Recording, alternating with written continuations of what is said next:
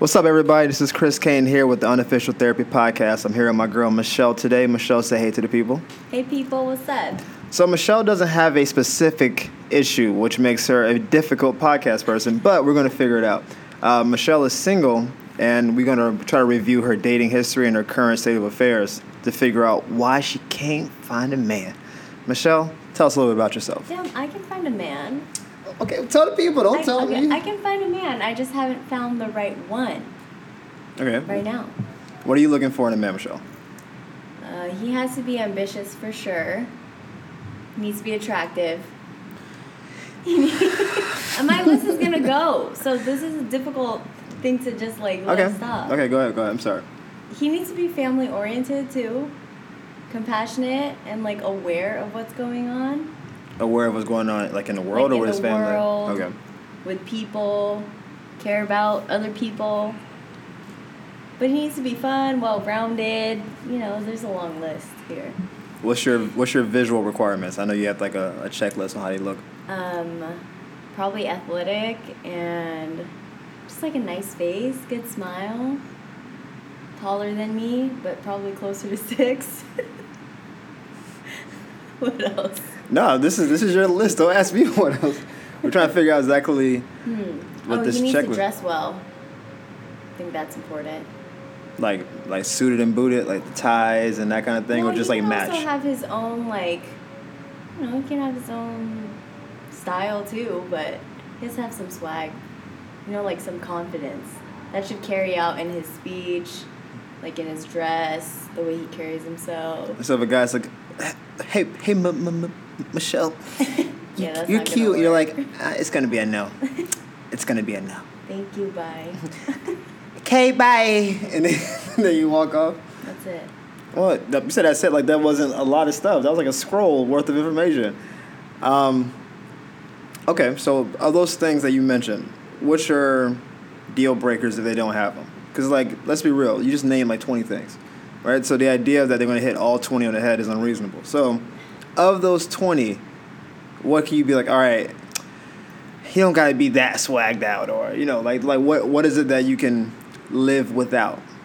Okay, well, we live in a visual world, so I'm going to say if I don't, if I'm not initially tr- attracted to him, to his confidence or his appearance, then prob- I probably won't ever figure out if he's ambitious or if he's family-oriented or right. if he's compassionate.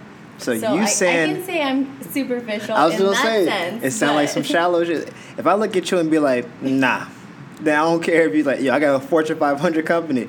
Yeah, but I'm just not feeling the. But this, I'm this, not the blind. Right well, no one is. Well, some people are, but yes. Yeah. I'm saying like you know I meet people through my interactions, mm-hmm. maybe online dating, which I don't really do. So you say you don't really do, which means you've tried it. Well, I'm on Bumble right now. Oh, jeez. But I, I literally have not gone out with anyone on Bumble. It's because their profile... Well, I I never done online dating thing at all, so I don't know how all of it works exactly. I imagine they have to have a profile where they set up who they are, and then that matches with what you look, you're looking for, right? Is that more or less what it is? Something like that. It's like similar to Tinder where you like swipe left and right, but the woman initiates the conversation. Oh, sounds like some controlling stuff. Let's talk. Let's go deeper, Michelle. So, the guys who've hit you up so far, cause I, the people at home can't see you, but Michelle's cute. Whatever. I don't want to talk about it too much. Okay. Um, you're good. You're a good enough looking girl that you're not. You're not not getting approached, right? So it's not like you're you're a hot commodity. Let's put it that way. So if you're online, I imagine you put the best picture of yourself, which would make you an even hotter commodity. So what kind of dudes have, like, come across your Bumble profile so far? I honestly don't. I That's hard to describe. Like, Bumble has a lot of white guys on there. Oh, boy. That's never good. But there's, like, all different kinds, and it's weird being in L A because half of them, I think, are actors or are interested in the in the industry in some sense. So...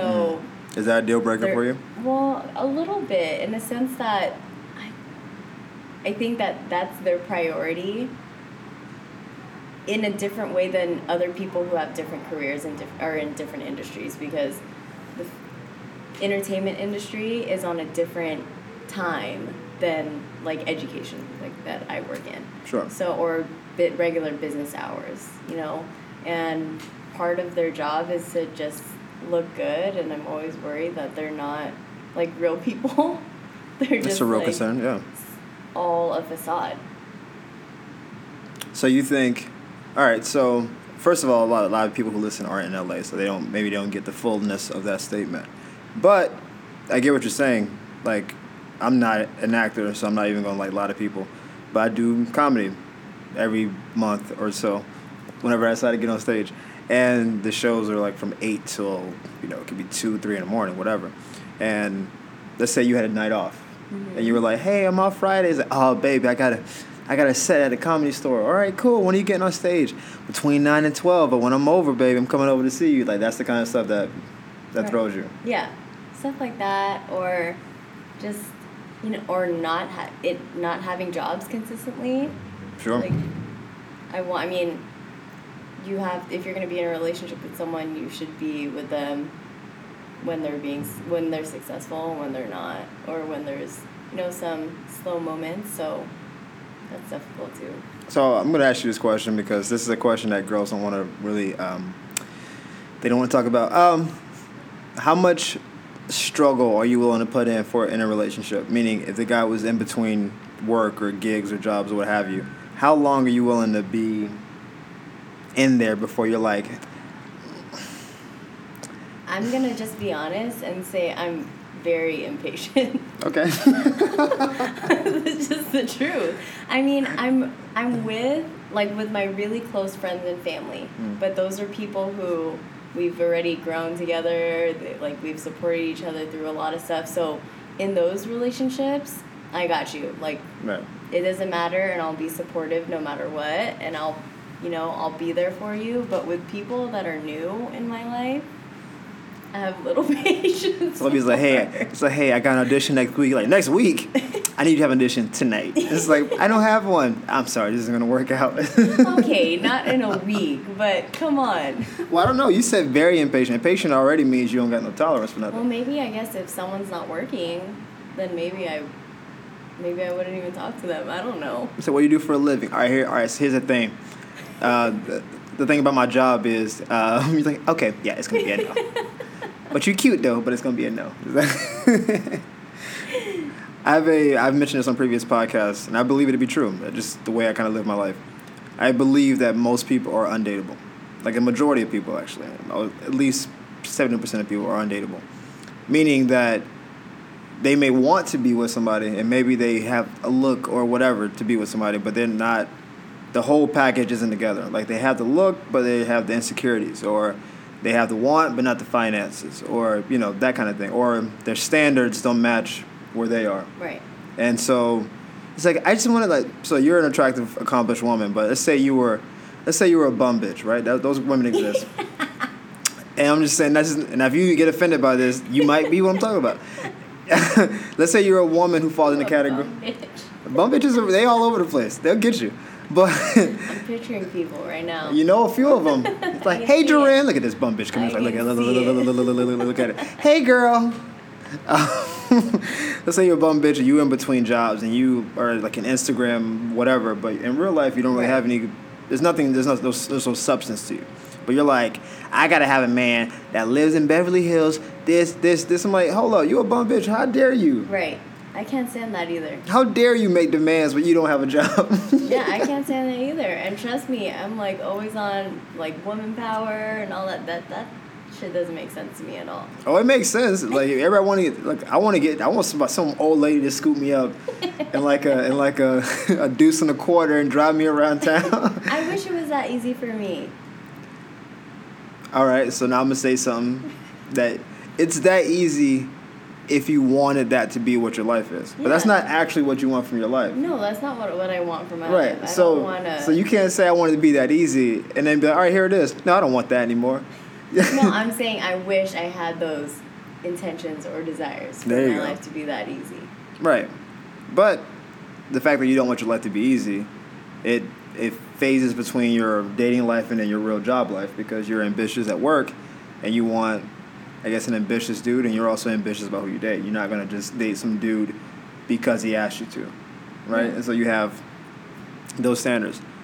This is another question, and I don't believe this to be true, but I have to ask.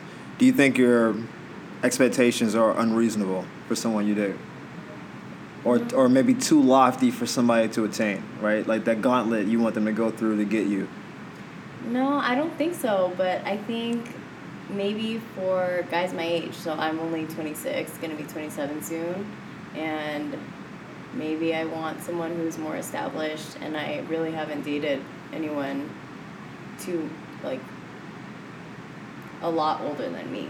So you want you want an old cat to pull no, up. But I don't. I want someone to be. I want to like build something with my partner.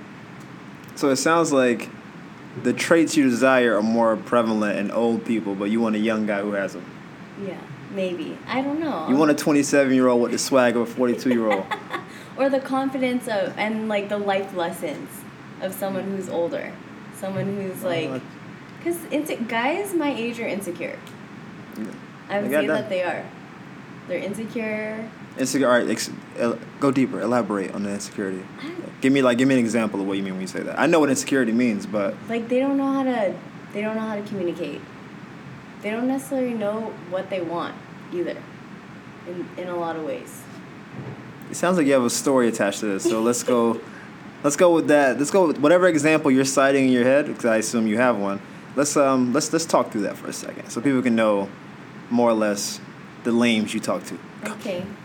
Well, what do you want me to share? What whatever whatever the last guy you were talking to your age who didn't communicate what he wanted well enough, or who was immature or insecure in your opinion. 'Cause you're not making a blanket statement. This isn't like conjecture. This is contextual. So right. I don't know the context of the insecure guy.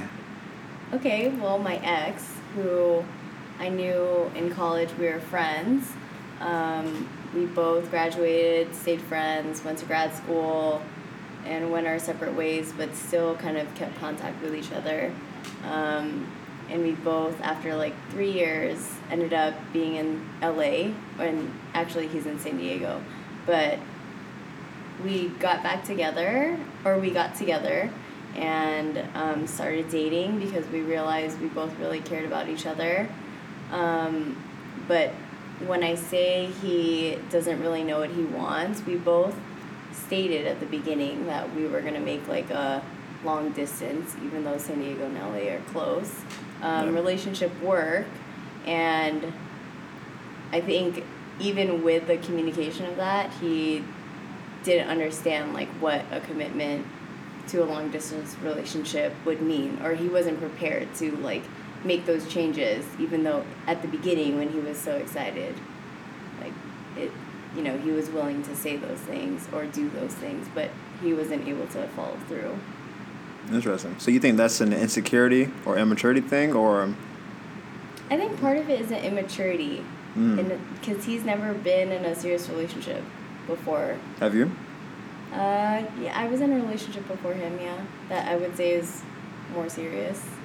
Okay, so you have, so you had the experience of dating on your side, um, yeah. and he didn't have that experience, so when you guys went into this agreement, you think his lack of experience is what actually led to your undoing? Obviously, there's other factors, right, the immaturity and all that stuff, but... Well, I and also say immaturity because guys that I've dated, at least, are heavily influenced by their boys. You gotta have a crew with you. Yeah, no, and I, I get that, but he was like, I remember one weekend we like had a great weekend. He posted like three pictures, which like doesn't make sense to me when I talk about it now. But he posted three pictures, and then his boys were commenting on the third one. Oh, triple post! Like, what are you doing? You know, like yeah. he's whipped. He's like in over his head. Blah blah blah. And so he's making adjustments, and I get why he would do that, but it's just, if you and I are good, why do you have to pretend that we're not, or like, why do you have to put up a front that... He was fronting really for his feel. homies to keep his credibility up. That's what you're trying to say. Yeah, and I feel like that's immature. I would agree. Um, any of my friends listening to this podcast know that we gonna talk shit. That's just what we do. But... real G's and real friends keep it moving, right? You take you take the you take the tongue lash and you take it in stride, right? Man, you whip, whatever, dog. You just mad because you ain't got a girl like me. And then you just keep it moving. Now, if you start saying, nah, son, I'm going to hang out with y'all tonight and piss off my girlfriend, that's when I think that peer pressure kind of stuff ruins your relationship. And that is, one, a sign of maturity, and two, that's probably a sign of a lack of commitment, right? Because ultimately, I very much believe you should be able to keep your homies and your girl in in the line. Like, they should, you shouldn't be like, I choose my girl over my boys and vice versa. If you're at that point, something's wrong. Yeah. Either with the girl or with your boys. But for a short term, when the guy first starts dating a new girl, any real homie knows that he'll probably, like, drift away a little bit to kind of, like, build that up with her. And then once they get to a more solid place, he'll kind of drift back to be like the homie you he was, right? It's just like a natural thing. Mm-hmm. Um, all his free time, we're not going to sit around and play video games. She wants to go do some stuff. Hey, man, we're going to brunch. Brunch? We playing videos. I know, man, but I got to I gotta do the brunch thing. It's the same with girls, too, though. Is it? I don't know. You, I'm not I mean, a girl. You, I'm end up, you end up finding a balance after mm-hmm. some time, too. I can only speak from the guy's perspective. so I'm That's so why I'm happy you're here. I like to have your... your input to kind of balance it out. All right, so how did things end with Dex? Because I got, I think people are wondering. So um, we broke up after maybe close to a year, probably, of dating. You did, so it was was it good for most of the year, or was it rocky for a little? It was good, but because he works in um, collegiate sports, mm. he's a he's a coach. His schedule was off. Of mine, my schedule, he, like he was always traveling, and we were already doing long distance, so I think that added more pressure to us and sure. our inability to see each other and then really make more meaningful connections and time to see each other was just difficult. We're, I mean, we're still friends. Is it awkward? It's not, you know, it wasn't awkward until we hooked up again. like. It was completely oh, fine until we hooked up again, and like now I don't want to hang out with him. Oh, because like, because you don't want to hook up with him again. Because I don't want to hook up with him again. That's probably a smart. Because I don't do that, so. So what happened the time you did? Were you? I mean, it was good. It was like, it was fun. Was alcohol in the picture? Yeah, alcohol's always in the picture there. Guys, stay away. You can't be around your ex while you're drinking. That's P S A, people. It's gonna go sideways. It's book it. It's true. Just it's book so it. True. All all those. I would never. He'll never see me like this, and I look all good, and he's gonna miss out. And then you start drinking, you're like, oh yeah, he is cute. He is kind of funny. Okay, you coming upstairs? I mean, I guess I can. I guess I can come upstairs. It's it's a mistake. Don't do it. I don't drink, so if I if I relapse, it was a conscious decision. I don't even I don't have an excuse. Right. Like, dude, what happened? The ginger ale, dog, it got me. Um, it I don't was know, the water. I don't know what they put in this shit. Dasani? This ain't even real water. I don't. It's all right. So I'm gonna ask this question because I know you a little bit, and I don't, I don't know the answer to this question, but I think I have a suspicion. Have you ever been like in your adult life? So let's say from twenty to now, twenty-six. Have you ever been dumped, or are you always the person to dump the person you're with? No, I've never been dumped. Okay. Why? Even, I guess even when I was younger, like before that. So why is it that you always end up did, uh, dumping the person you're with? I think part of that is just me protecting myself, and part of it is because I don't want to be in a relationship if I don't see it progressing to something long term okay. or permanent, you know, like in the form of marriage. So what are you protecting yourself from? Because that's that's that talk is usually reserved for somebody who's been hurt before, but you said you've never really been dumped. So what are you protecting yourself from? Well, I mean, I've been disrespected, and so I don't want to feel that disrespect on a larger scale with someone who I've been intimate with. I don't, mm. you know, I've never been like cheated on, but if I don't trust someone, or if I don't see it being like a a person that I want to be with for the rest of my life, then I just feel like, you know, it's just like a waste of my time. So that that makes sense now at twenty-six and with a career. When you were sixteen, seventeen, you were dating and you were breaking up with people. The long-term thing couldn't have been the thing driving you because you were still a kid. So what was it then? Was it just, uh, I'm going to dump him before he dumps me? Is that... Yeah. Is that, is that, is that too simple, or is that like... No, I think, I think that's probably it, like, especially mm. in high school, for sure. It's like... In high school... Hey, hey, Michelle, can we talk later? Where it's over! You fucking dump and run away. Yeah, I don't know. I just... it. Maybe I'm just looking at things almost like pro, like relationships almost like projects or... Like that's attractive, I gotta tell you. That's attractive? No, I'm being facetious. That, like, that is awful. Yes, I agree, but I can't be like, damn, girl, you fucking up. Not yet. We're still easing into the podcast. um, see, this is this is my theory, and this is based in some knowing you a little bit, is that the biggest thing that drives you in relationships, not even the biggest thing, is that one of the main factors is you're being in control. I think you're a control freak on a level. I'm not. You're not the worst I've seen. I've seen some impressive ones. Um, you're, but you're, but you're, but you're up there. Like you, you definitely have like your natural disposition is more reserved, which is control of your emotions, your relationships. You kind of cut off. Like I think there's a there's a thing. Even at work, I'm sure like you dress in the most almost Amish like attire at work. You've seen me come in here before I change. I don't know what you're talking about. I'm just. I'm trying to sound insightful right now. Don't don't tell people. Ruining my my house. Um, so I think I think that's. But it all kind of goes to the same thing. Is that like if you're not in control, then you know you you're not happy, or maybe you just feel that level of vulnerability you're not really equipped to handle. So what I'm what I'm really trying to get to is what is it that you're trying to keep control of? Is it how other people will treat you, or is it how you will react to being out of control for a prolonged period of time?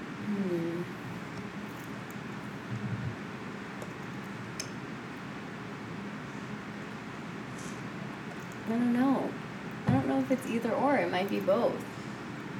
I I definitely like being in control of things. But over time, I've learned to let competent people or people who are really good in control, to take control of things. So I think I just need to be able to trust. I mean, I'm thinking work right now. Like, trust other people to handle whatever business or meeting or anything that we have set, um, if they're competent, and I trust them in their work. In a relationship,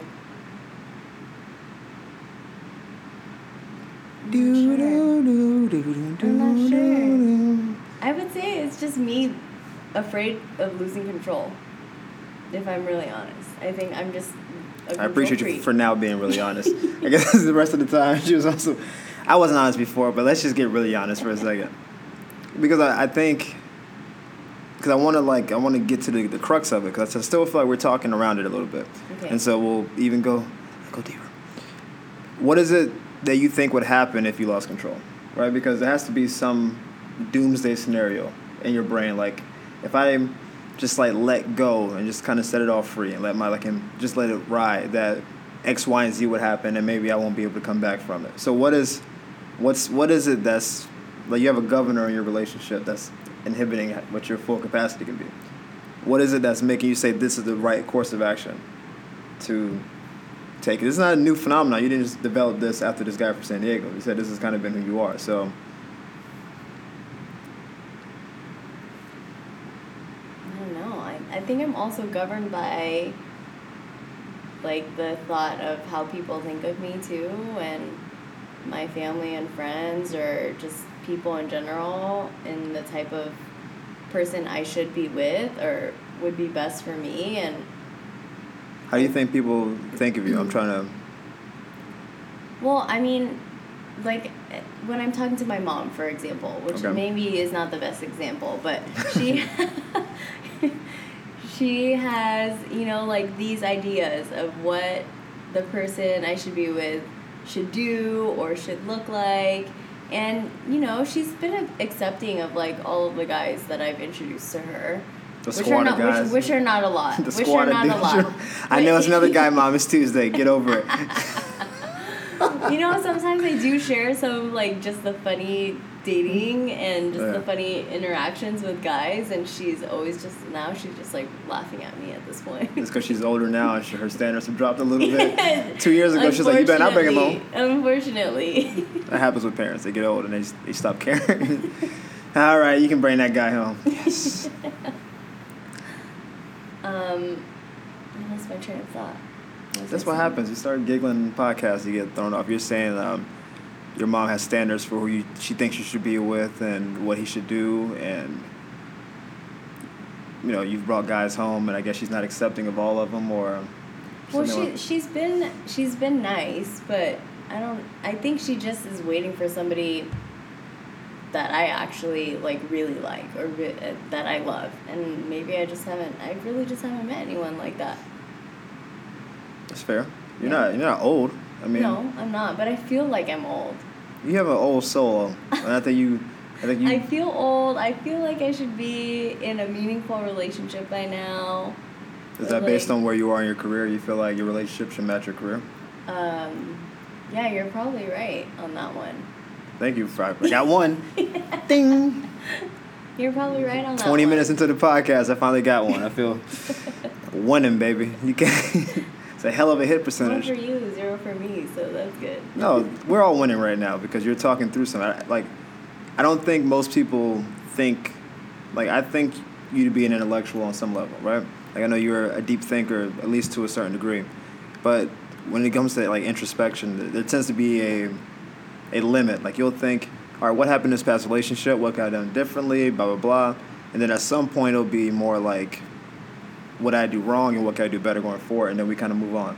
But I think there's usually more to get to, but maybe it's painful or just uncomfortable. And yeah. if you don't like pain in relationships, I doubt you like emotional pain in general. And so the idea of I'm gonna go no. really deep to the really that the recesses of my soul and psyche and try to glean some kind of truth in there, I think it's un that's unbecoming of what you are.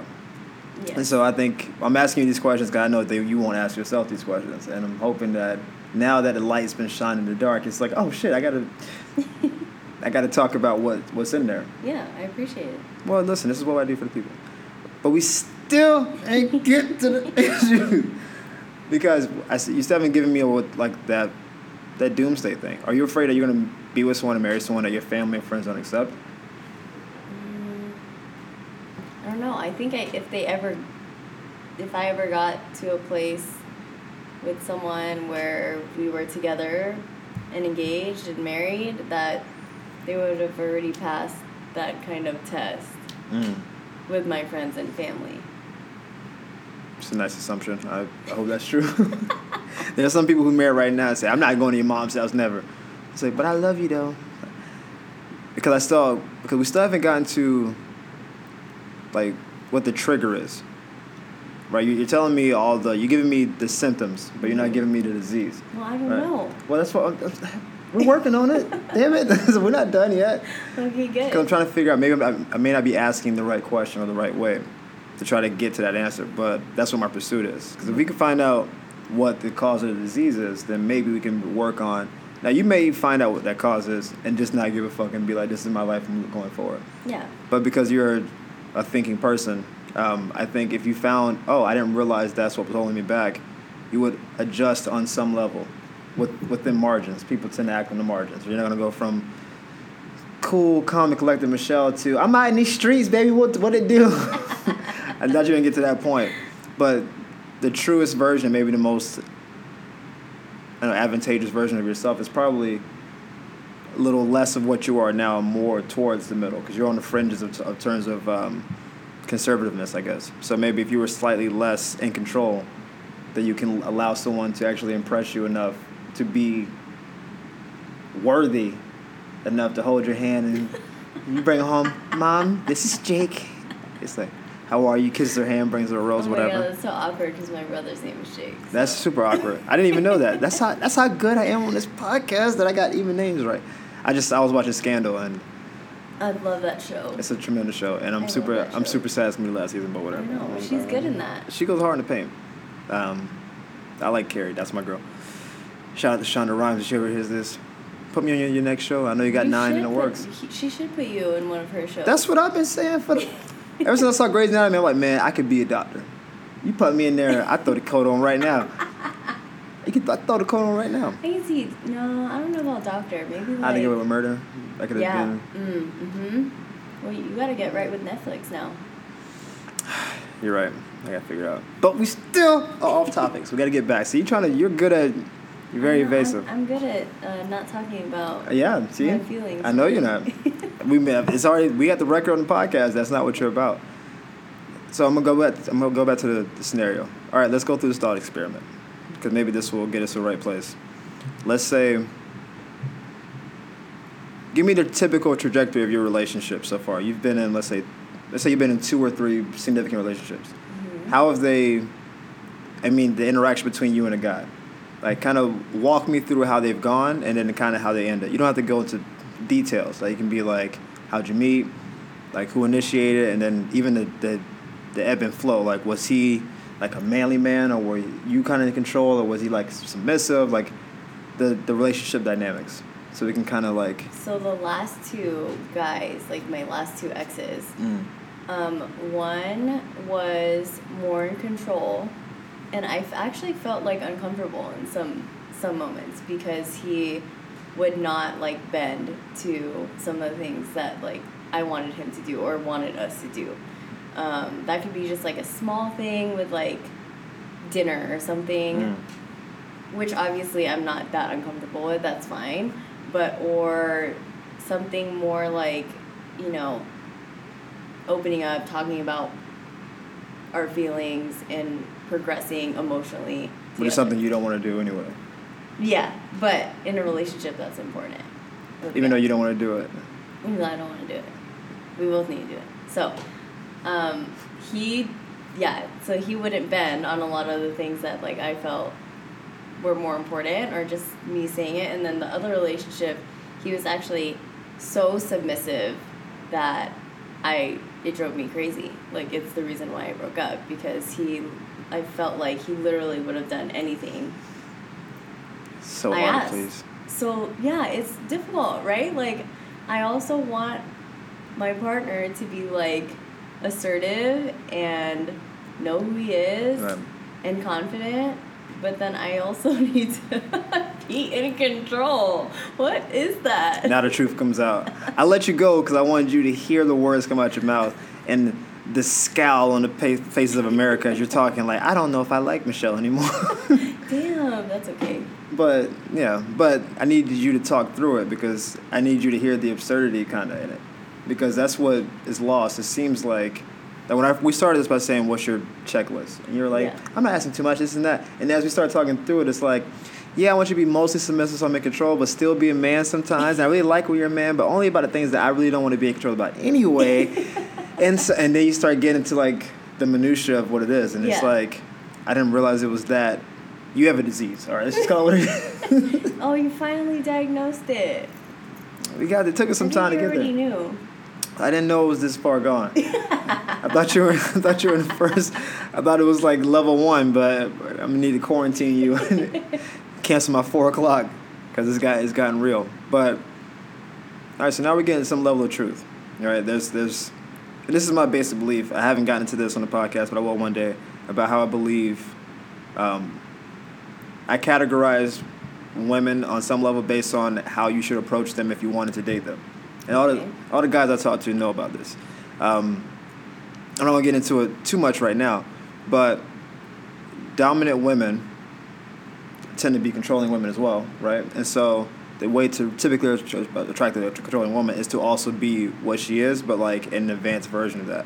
But what that does is, one, it puts them kind of, like, in a submissive place, but it is not necessarily a long-term thing because they're constantly trying to vie for the position that I guess you have as the more dominant person. And so what happens is it gets actually kind of combative, but at some point someone has to relinquish, or else you you guys don't have anything. Right. And what you don't want to do is be a guy that comes at you, like, I guess your ex or ex before the ex, who's just like, who puts you on a pedestal so high, because on some level that feels good because you're very much in control. You run the show. But I don't think women always want to be in control. And I actually think most women actually don't want to be, they want to do what they do and not feel like they're being infringed on by their guy. Right. But they like a guy saying, hey, I made us reservations at this restaurant. And it's like, oh, thank you for taking the initiative and doing that. Instead of, yeah, nice. Babe, what do you want to eat? I don't know. What do you want to eat? I don't know. And it's like... anywhere you want. No. Right. It's like, hey, we're going to the spot or whatever. And it's like, you don't want to feel like they're, like, your boss, but you do want to feel like like they're they're they're driving the ship or they're flying the plane. Yeah. And, you're, and you're their co-pilot. You're right there next to him. But if he's like, hey, uh, you think we can make it through these clouds? I don't think we can make this. Like, oh, this guy doesn't know where he's going. sit on, sit over here. I'm taking over this shit. You don't want that. Yeah, no, I don't want that. But I think part of you does want that, and that's the problem. That's the, that's the issue. Like, you're... There's a dichotomy between you and I want the guy to fly a plane and me to be his co-pilot, but I also want top billing, and I want to be a pilot. so, and so you, and so you have to compromise one of those two. And this is this is we get to the crux of your your personality is one of those is going to win out because they can't coexist. And as long right now, you being a pilot is what's won out. If those two entities are fighting. But you, I don't think you've ever allowed yourself to be a co-pilot. That could be for a number of reasons. One, you may not have met a guy worthy of being a pilot, yeah. where you feel good enough about being a co-pilot. That can be very easily. You're twenty-six right now, so it could also be when you met someone who could be a pilot. It was that to your your pilot instincts were like, no, fuck that, I'm gonna be the pilot, and it was like, and you got it went the other way. I think that's usually my reaction. Well, it could be, it could be, and so going forward, you're. Listen, your house is divided, right? Like your internal house. And this is a, I think it's a, it's a biblical verse. I'm not even sure what the verses are, but it's like a house divided can't stand, right? Because it's it's fractured from the inside. So if you're fractured in terms of your psyche about how you want a guy to be in your life and how your relationship is going to go, then your relationships are destined to fail because you're always fighting yourself. You want that person to be all in and mature and committed and yada, yada, yada. When within yourself, you're not all those things. And that's where we kind of get into some some fun shit. Yeah, I agree. Okay, I was, I was hoping for more. No, you're right, you're right. Yeah, I mean, I. but it, it also happens, like, people are not so simple. People are complex sure. and always evolving and, you know, I, I just feel you, like... Uh, I'm pause you. Uh, How have you evolved in the last, in terms of your own individual, emotional, I think emotional vulnerability is the number one impediment to your relationships, theirs or yours, and yeah. maybe a combination of the two. Mm-hmm. So emotionally, how have you evolved from twenty-one to now? Because those are, that's, those are really big development years. Like, you got out of college initially, you went to grad school, but let's say from entering college to out of college, let's say eighteen to twenty-six. Yeah. How have you evolved emotionally? Emotionally? I would say I'm still really guarded and protected. I only share with, like, my really close friends and family. In America. In America. and, uh, and, you know, like, it takes me a while to be really open and honest with my deepest, like, fears and vulnerabilities. I still know your deepest fears. I feel like we haven't gotten to that part yet. I know the lack of vulnerability. Is that your fear? That you're going to be seen as vulnerable um, and that somebody's going to hurt you? Mm, I mean, I don't want to be hurt. I don't think anyone wants to be hurt. No. But probably, like, that, you know, my deepest fear in general or in relationships? Look at relationships. I think that's where the, that's where the meat of this discussion is going. Yeah. So.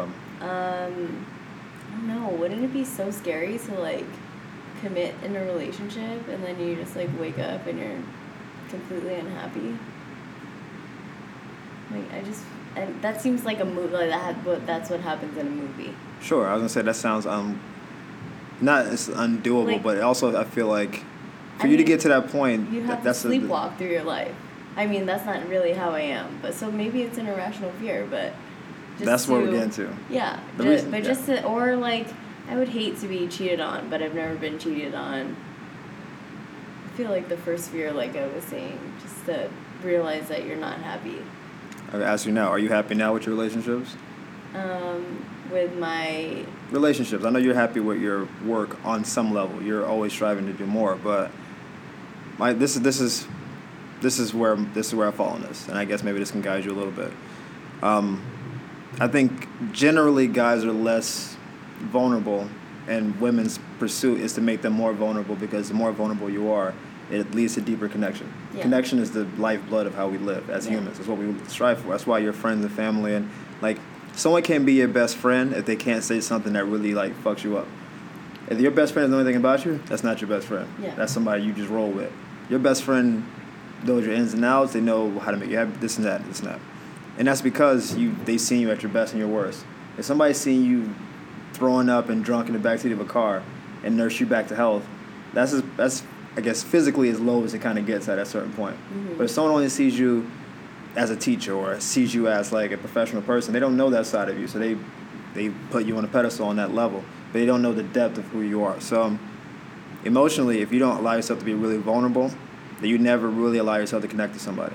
And I think that connection is the worst double-edged sword. Because that connection means you can bond, you can build a bond that is the most amazing thing in the world. You guys fly and you become whatever power couple you want to be. Right. But just like a good friend or a good family member, that person has the power to hurt you. And if you're not willing to relinquish that level of control to roll that emotional dice, then you'll never really build anything with anybody. And you'll always be... Essentially, you have a, a wall in front of your heart. And it makes it really hard for people to get in. But it really makes it, it makes it hard for you to get out, too. Yeah. Right? And yeah. so...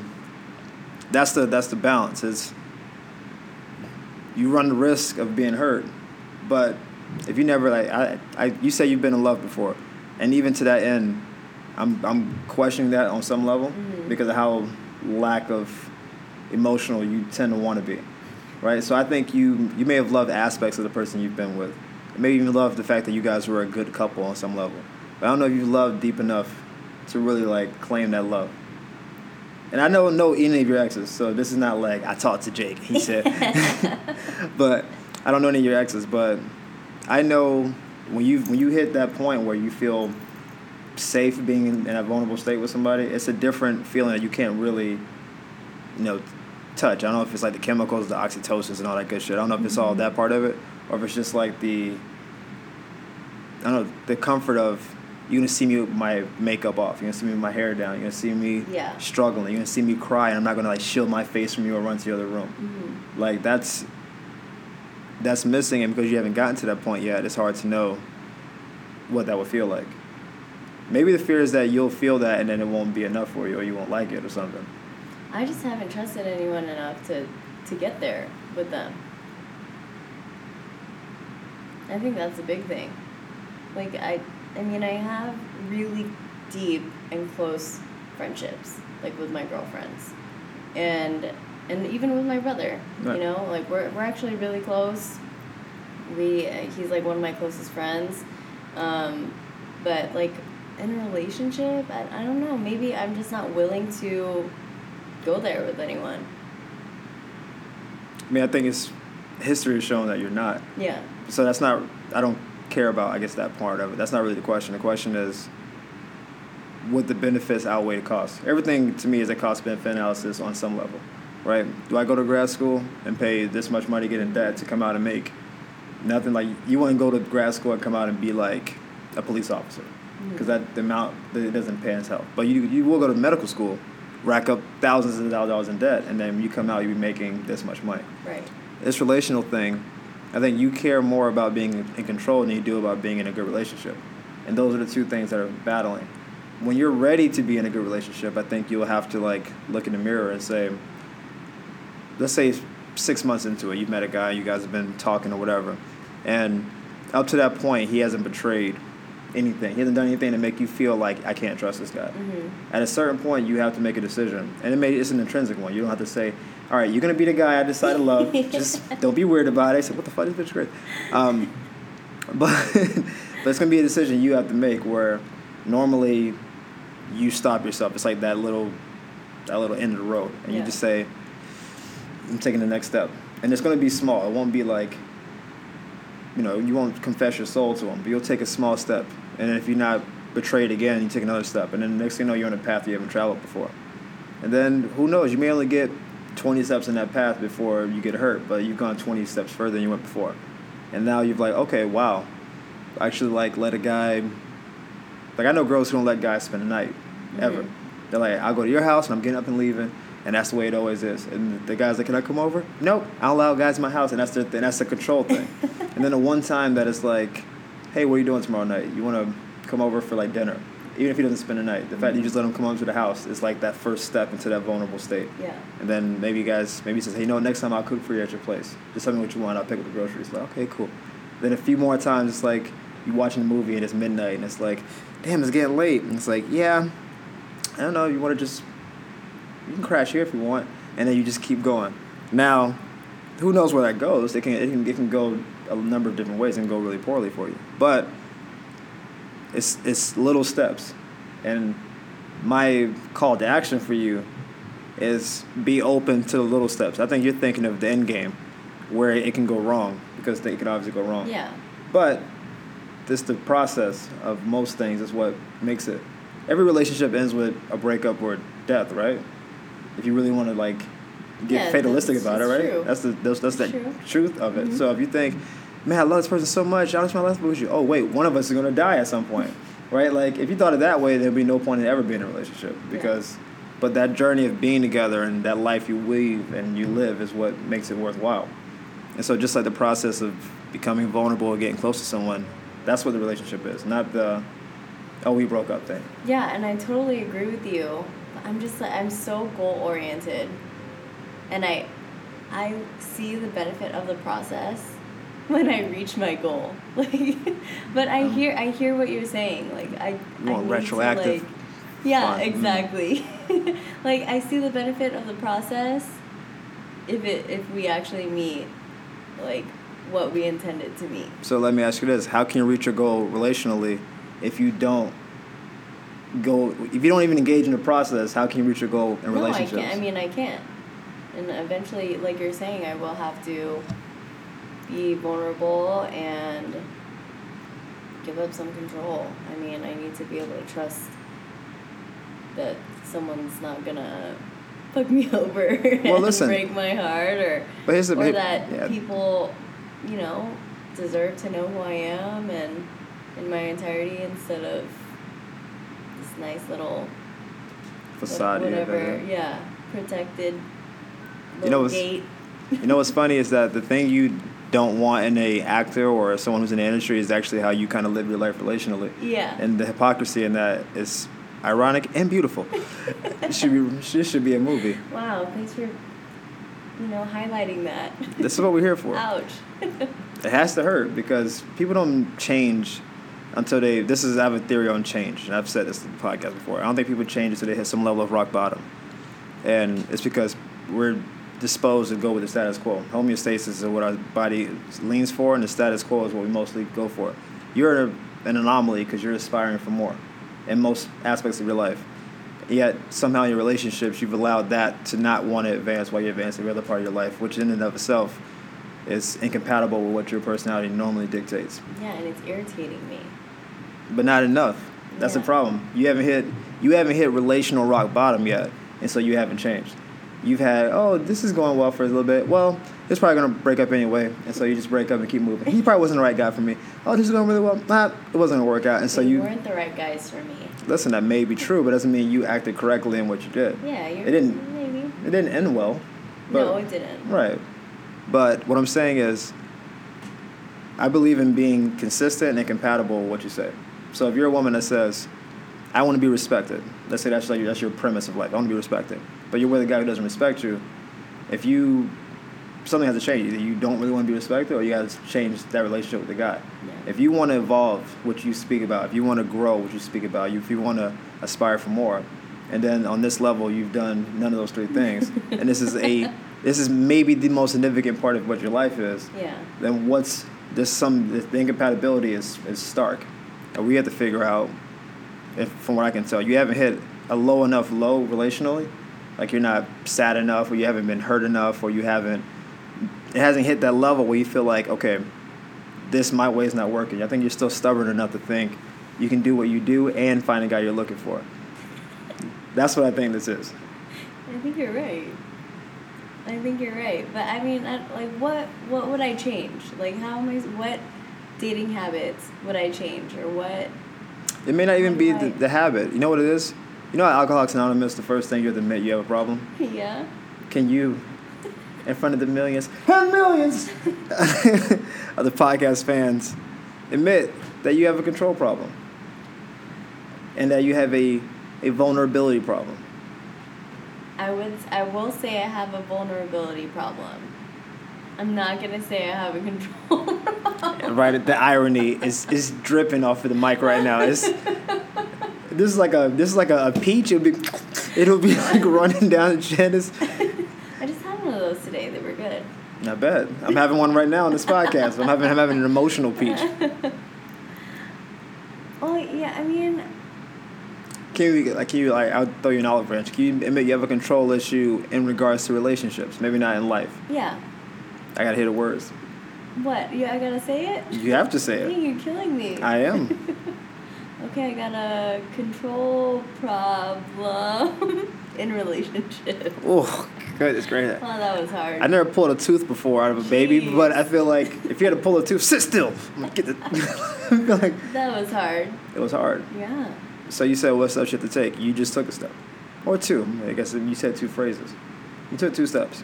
And so now that you've acknowledged that point, it's not a problem if there's no solution for it, right? So the solution is, all right, in what areas am I too controlling? It's like maybe I'm, you know, I'm I'm not willing to be vulnerable enough. So it's it's little steps. It's little things. Like, I don't know some aspects of your life because we're not that close to that level.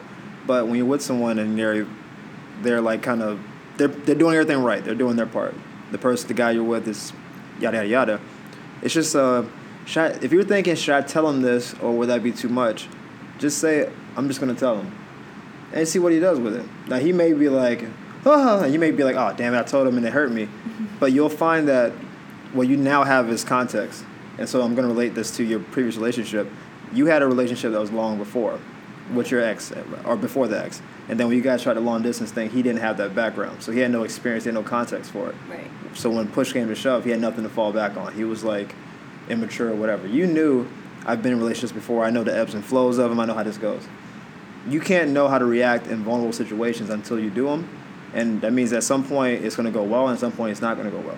Yeah. It really just depends on how deep the vulnerability is. So you have to just get acquainted with the feeling of putting it out there. It's like a tweet. To make it even more cute, you put a tweet out, some, let's say it's kind of controversial tweet. I believe women should be da-da-da. You put it out there. You don't know how it's going to be received, right? But if you got just torrential backlash, it's like, just like that program, and then you're like, okay, cool. You may either, one, not tweet ever again, or mm-hmm. two, just double down and keep tweeting. Yeah. Right? You really do have those two options. Some people just say, so you may be vulnerable. Then the guy may not respond the way you want him to. Mm-hmm. You can say, okay, fuck, I'm done being vulnerable. Never again. Or, damn, that hurt. And then like a day or two goes by and you're like, but I'm all right. Okay. It wasn't as bad as I thought it would be. And then yeah. you try it again and maybe you're not, you're rewarded next time. And then you kind of go from there. And hopefully the people tend to be vulnerable as a, um, a mirroring kind of thing. So you will say something vulnerable to me and then I reciprocate. And then you feel connected to me because I'm being vulnerable. Mm-hmm. And then that thing, you, so you're asking these guys you dated to be vulnerable, but you didn't want to be vulnerable, which is ridiculous. But but if, you, if you're vulnerable... I'm vulnerable. With sure you were. That, I don't know. Things, things that you can control, things yeah. up to a point, things that couldn't hurt you, sure. Yeah, exactly. That's not how vulnerability works. But that's not how it works. But um, it worked then. Did it? Because you're not you're single now, so let's let's just be one hundred about it. And so you say something vulnerable, and then they reciprocate. And then that's that, that reciprocity is what makes relationships really grow and become something special. Mm-hmm. And then you kind of go back and forth. And at a certain point, maybe he'll stop confiding. He'll kind of lock down and kind of stonewall, and then maybe you do the same. But you built up all that vulnerable equity. And then it may implode or maybe something really good. But those are the steps that you have to take. You made the first two steps. Now I'm gonna give you a high five because I'm proud of you. Ooh, it was re- that's really hard to get that control out. That was like y'all couldn't see her face. It like she had eaten like eleven lemons. Like I got control. But really though. Like it looked brutal. Like if I took a picture and said tag this, they'd be like, damn, what you eat? Nothing. She had to eat her words. It was bad. Exactly. Was, even worse than lemons, for sure. Lemons are delicious. I'm a fan. But I think we got some stuff we can work on going forward. Um, do you have any questions or comments before I let you go leave this room and go take a cold shower because you feel disgusting after being this vulnerable to all these people you don't know? No, thank you. Thank you for uh, helping me figure out, you know, the change that I need to make in the in the future. With the future you can make you can start making it now. Well, I'm not in a relationship now, right. but I mean, but the, maybe the, we'll find uh, Mister Right soon. Sure, but the changes start with you, though. Yeah, like exactly. The first steps were you admitting in front of all the millions, and millions of the podcast listeners what you're what, what you're going through, and it's like, and it was hard. Your body language closed up. You folded your arms. You you stopped moving. It got it was. You're still doing this. Oh yeah, I'm still rocking. Okay, yeah, now you are. I'm but now rocking. When you said it, you were like, I gotta say it. But you got it out, and so I'm proud of you for this taking this first step. Okay. Now, at the very least, you made a vulnerable step. I don't know how many more you're gonna take going forward. I guess it's predicated on the guys you meet, but you've taken the first step. Not that the world didn't end. I didn't laugh at you. The millions of fans didn't laugh at you. I'm gonna just keep saying millions of fans until I get them. This is putting it's in, gonna happen. Trust me. I'm putting them in the universe right now. The millions and millions. Um, but the world didn't end. Like, it was uncomfortable. But then now you have a deeper understanding of yourself a little bit. And it's like, all right, now what can I do in that uncomfortable state? And that's grow and be a better version of myself. I don't want to see twenty-seven-year-old Michelle mm-hmm. juxtaposed with this twenty-six version and y'all are the same person. Oh, my God, you still wearing those pants? I, I don't I, I don't want that. So if we do this again in life, let's say a few months from now, I want to hear about some growth. And then people want to hear about it, too. Yeah, and you will. All right. I'm about that's that. a, that's a declaration. I'm about that vulnerable life. I'm about that I'm about V that life. Growth. Oh, okay. Well, you can't grow without. Okay, it's all the same stuff. It's it's semantics. I'm about that V life. You say grow, but it's just cool to put up a V. Anyway, thank you guys for tuning in. This has been an enlightening podcast with my girl Michelle. I hope you guys enjoyed it. Hit me up on social media at Sexy Comedy on Instagram and Twitter as well. And Facebook at Chris Kane. If you have any questions, inbox me, D M me, and maybe I'll answer them on the show. Thank you guys for listening. Have a good week. Deuces.